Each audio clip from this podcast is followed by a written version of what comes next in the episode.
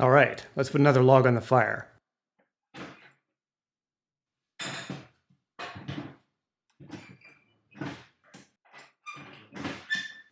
There, that'll make it nice and toasty. Aurore of the Yukon, Chapter 3. Mama, is this really Skagway, Alaska? I didn't know you could call a place a town if all the buildings are really just tents. That's from my diary, Skagway, Alaska, June 17, 1898. We woke up to find the SS Alpha anchored off Skagway, Alaska. I don't know if you've heard of Skagway. I think the whole world has heard of it by now, thanks to the story of Skagway Dyea and the Chilkoot Trail. The best way to get to the Klondike goldfields in the Yukon is by either the Chilkoot Pass or the White Pass. The Chilkoot Pass starts at Dyea and the White Pass at Skagway. Two years ago, the only people living there were Captain Moore and his family. They had a little house near the beach at Skagway. Then they found gold in the Yukon creeks, and the gold rush started. Thousands of people sold everything and went to the Yukon hoping to get rich. The poor Moore family had thousands of people camping on their farm. That was the year before we got there. Over the winter, thousands of people had been packing their supplies up the trails into the Yukon.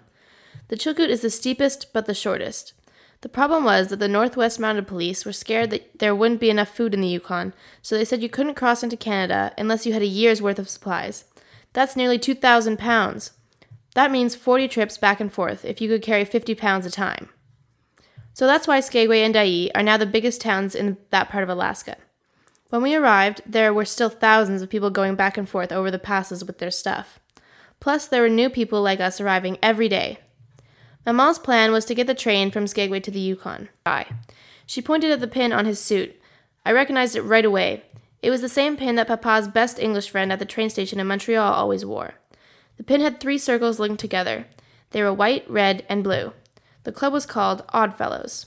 He smiled at us. I liked him right away. He was a tall man with a gray beard and little round glasses. He had a big belly, but not too big, that stuck out of his suit. He was dressed more nicely than the other men, who mostly wore working clothes. He reminded me of Father Christmas at Mr. Eaton's store in Montreal at Christmas time. Clancy Cicero, at your service, ma'am, he said with a little bow. Maman pointed at his pin again. Papa had always said that it was a good club. English, but still pretty good. They used to raise money for the hospital and help each other if anyone got in trouble. Too bad Papa wasn't a member. Mr. Cicero even spoke a little bit of French. He was very helpful. He whistled, and before we could say a thing, two other men had appeared and were loading our trunks onto a cart. Then we walked up Broadway Street to a hotel where they said there was room for us.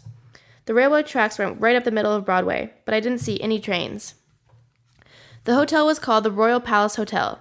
This sounds pretty fancy, but it was really just five tents with boards laid in the mud in between so you didn't get too dirty going from the front tent to your own in the yard behind.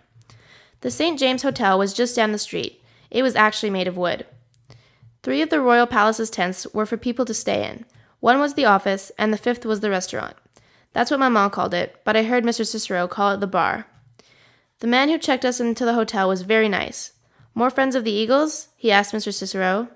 Mr. Cicero coughed. No, Jim, I'm an odd fellow. You know that. The man seemed embarrassed and didn't say anything more. We were feeling much better now that we had a place to stay, even if it was just a tent. Maman tried to ask Mr. Cicero some questions. His French wasn't very good, so she got me to help too. First, Maman explained our plan to get to the Yukon.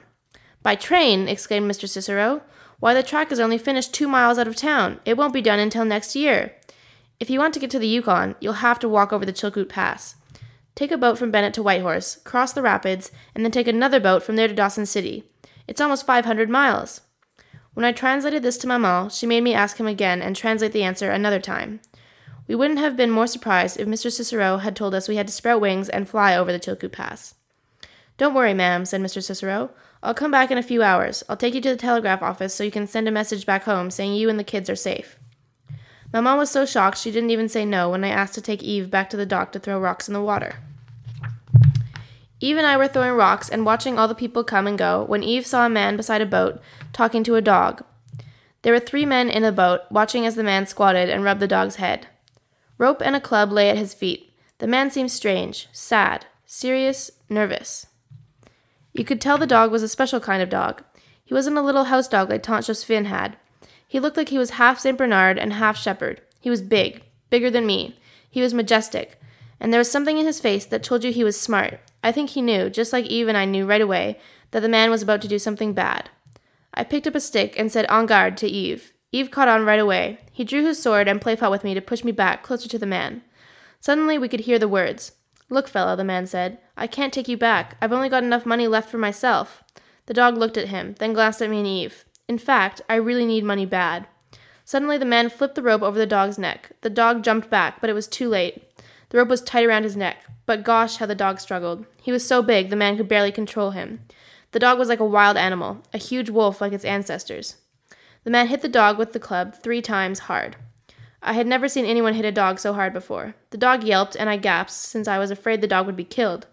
But the dog still barked and tried to bite the man and get away. Quick, shouted one of the men in the boat. Go sell him to Quinlan before he gets away. The ship's leaving in five minutes. The man raised the club to strike again. I bit my lip and looked away.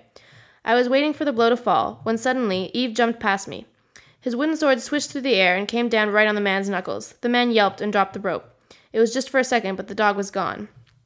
The man cursed and swung his club at Yves. I gasped as Yves ducked and the club swished by his head. It was so close it knocked off his hat.